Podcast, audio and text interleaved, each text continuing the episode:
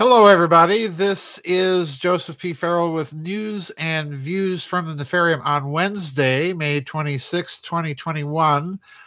Uh, a fun little story today. Um, as you can tell, I'm doing this uh, stream a day early, and let me explain why. It's part of my housekeeping for the day anyway. Um, our weather predictions tomorrow are predicting some storms and they're talking about severe weather. So rather than skip a news and views, I'm just going to do it a day early uh, and get it recorded today rather than tomorrow. But I also want to mention that they are not predicting severe weather for Friday. They are predicting heavy storms, but they have been wrong so many times in the past two weeks I'm going to go ahead and keep the vid chat that's scheduled for this Friday on the schedule. But please remember, get your questions, comments in before I go to bed tomorrow night. Uh, this vid chat's already shaping up, uh, looking like it's going to be a very interesting one. And I'm judging that solely on the basis of one submission that I've had thus far. But get your questions and comments in, please, before I go to bed uh, tomorrow night, whenever that may be, usually around midnight. That vid chat will take place at 6:30 p.m. as Central Time, United States, and as usual, I'll be in the room uh, a little early for the pre-chat and discussion. Uh, if it's necessary for me to reschedule that vid chat on Friday, please keep looking at the schedule. Look on the website, look on the forum, because if I do have to reschedule that for the following week on a makeup vid chat, I will post a notice on the forum in the website. So just make sure you check that uh, before you log in for the vid chat on Friday. But it's on the schedule. I'm planning to go ahead with it on Friday. Now, this is an interesting little story. And I thought we could all use a little bit of relief from the normal uh, crisis of the week type story that we've been doing. Uh, but it makes me wonder just what's really going on. This is a story about the European Space Agency. It's titled European Space Agency Reveals Ambitious Plans to Build a Satellite Navigation and Telecommunications Network Around the Moon in a move that could transform our lunar satellite into the eighth continent. And this does sound very interesting, given given some of the other space news that I've posted and talked about recently, just in this last uh, week, as a matter of fact. And we'll get to that, but uh, I want you to listen to this very carefully because um, I have a wild high octane speculation and then a really wild high octane speculation based on what's been going on space related down here on Earth, not the least of which is this upcoming supposed U.S. declassification of a lot of UFO documents, which, of course, many in the ufology community are just hoping will be some sort of major disclosure. I have my doubts about that. However, I do think this story is in some sense related to it. And I want to I want to read a few just a few paragraphs from the story. It's a very very short article. Um, about four four to five paragraphs from this. So let's start at the beginning. The project would see a constellation of satellites deployed to orbit the moon. So far, 2 million pounds sterling worth of contracts have been awarded to British firms involved. So, in other words, this is already going. The European Space Agency says the communication and navigation system will support future missions. They say it will bring down the cost of each trip, crewed or robotic, to the moon. Latch on to robotic here, folks. The European Space Agency has launched an ambitious new project to build a SatNav and communications satellite network in orbit around the moon. The new infrastructure could one day turn our natural satellite into the eighth continent as humanity spreads its wings and builds cities on the lunar surface. Skip a few paragraphs here, folks. No details on the final cost of the mission or when it might be ready and fully operational have been released by the space agency. A number of firms from the United Kingdom, the European Union, and Canada will work with the space agency to, to, develop the Moonlight project, including how to provide telecom and navigation services to future missions, both large and small, crewed and robotic. And let's stop right there. China recently, as most of you probably are aware, has landed a probe on the far side of the moon. And of course, to do that, they needed to put up communication satellites around the moon. So this is something that is now demonstrably entirely possible. And now already they're talking about dramatically expanding the number of satellites in orbit around the moon. Now, here's the crunch to my mind and it's in a few paragraphs right toward the end of this article, and they're very short, but they're heavy laden with implications. Many of these initiatives come from the main space institutions in China, India, Japan, and Russia, along with other spacefaring nations and private firms. A reliable and dedicated lunar communications and navigation service would allow missions to land wherever they wanted.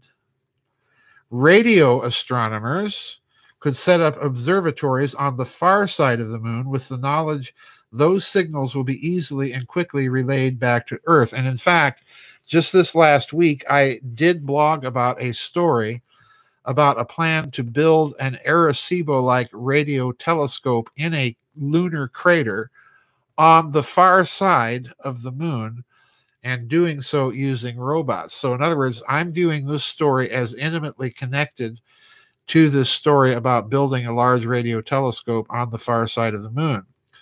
And in order to do that, they have to have a fairly extensive satellite communications network established. So that raises the question in my mind what is it that they want to see, or who might they want to be communicating with? Uh, this, to me, is a key crucial component here of this story. Rovers could trundle over the lunar surface more speedily.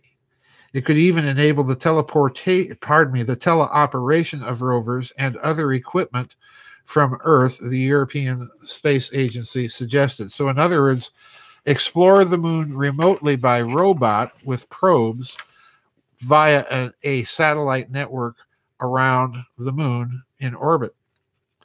Commercial bodies could use innovative technologies developed for the moon to create crew services and products on Earth, which would create new jobs. So there's your selling point. It's all benign, it will create new jobs, and so on and so forth. Now, I've got three things that I think may be going on here. The first, obviously, is the commercial exploitation of the moon and mining. And we've been hearing stories in the last few years about mining celestial bodies, the moon, Mars, asteroid belt, and so on and so forth. And in the moon's case, it's close to hand, and they would need a satellite network to do this.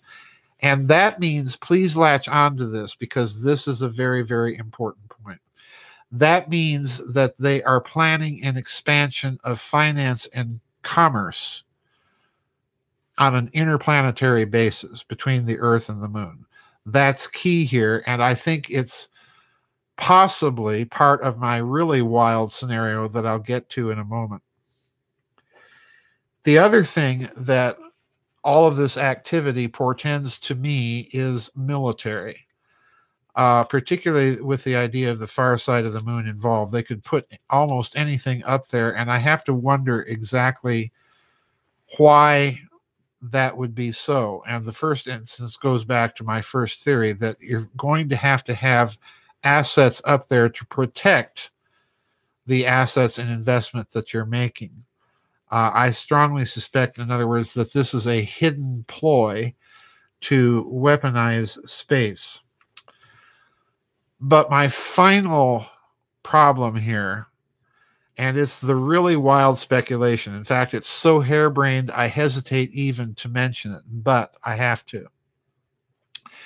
we have been watching for a number of years now a an a slow motion implosion of the financial system here on earth and we've been hearing increasing stories of more and more missing money that's in the trillions of dollars and so on and so forth now i would not put it past these people to pretend or to do what they're planning to do, but on a much smaller scale, but inflate the size of it so that they can cloak their financial activities and financial malfeasance. Because after all, who and how would you and I, the average person, verify that this activity is actually going on? And this is my big question here. I only raise it because we're watching the collapse of one narrative after another as they're trying to rush to put into place this global financial reset, a social credit system, and so on and so forth. I do think of all these possibilities, the first one, the commercialization of the moon, and then therefore the protection of assets, is what's really at work here. So that's the one I'm betting my money on. But we cannot forget the military purpose. And I strongly suspect this story is tied to that other story I blogged about just a few days ago about the Arecibo radio telescope or a facility of that size being built in a lunar crater on the far side. And that to me is very suspicious, folks, because number one, that's a facility that you and I would never even be able to see or verify existed. But it would also, if if it were constructed, it would give them a window on the world that they could keep very, very secret and release whatever information that they wanted to. And I strongly suspect that part of that quest might be part of these commercialization plans. And i strongly suspect it may even relate somehow to the to their commercialization. In other words is there somebody out there that they need to be not only in intermittent contact with, but a secure contact to conduct some commerce. This is an interesting little story. It just kind of snuck under the radar. Uh, I wasn't even aware that these contracts had already been awarded to some British firms to study how to go about doing this. So, this means that those stories from a few years ago that I blogged about Germany wanting to build out a 4G and then a 5G uh, network on the moon are coming to fruition. They're investing actual money and awarding contracts. And I don't suspect that this is a story that's going to linger in the planning stage for too long. I think you're going to see within the next two to three years some actual nuts and bolts uh, being publicized about this, and perhaps even within the next, say, three to five years, some actual satellites being launched and some lunar probes to go with it. So watch this story because I think this is somehow a part of their planned Great Reset. I think it's somehow part of their plans to militarize and weaponize space, and that it might even be related somehow to this upcoming supposed disclosure of documents that is supposed to occur in this country. This is uh, a little bit of the same story. Anyway, that's it. I wanted to have a short news and views this week, a kind of a fun one. Uh, don't forget, uh, tomorrow there is no news and views because of predicted storms. Uh, I am planning to have the vid chat at 6.30 friday the scheduled vid chat 6.30 us central time on friday i'll be in there early for pre-chat but please please keep checking the website on thursday evening and friday to make sure I don't have to cancel or move it. I probably won't know until Friday rolls around when I see what the weather is like. Uh, it's been very, very unpredictable, and the weather reports, incidentally, have been very unreliable here in the last couple of weeks. So that's it. A little story to watch in coming weeks, months, and years because I think space is heating up. It's a new kind of space race, it's a space race for infrastructure rather than simply who gets there first and can bring back a bunch of rocks. So this is going to be very interesting. Anyway, that's it for this week's news and views, folks. I'll see you on the flip side. Bye bye and God bless.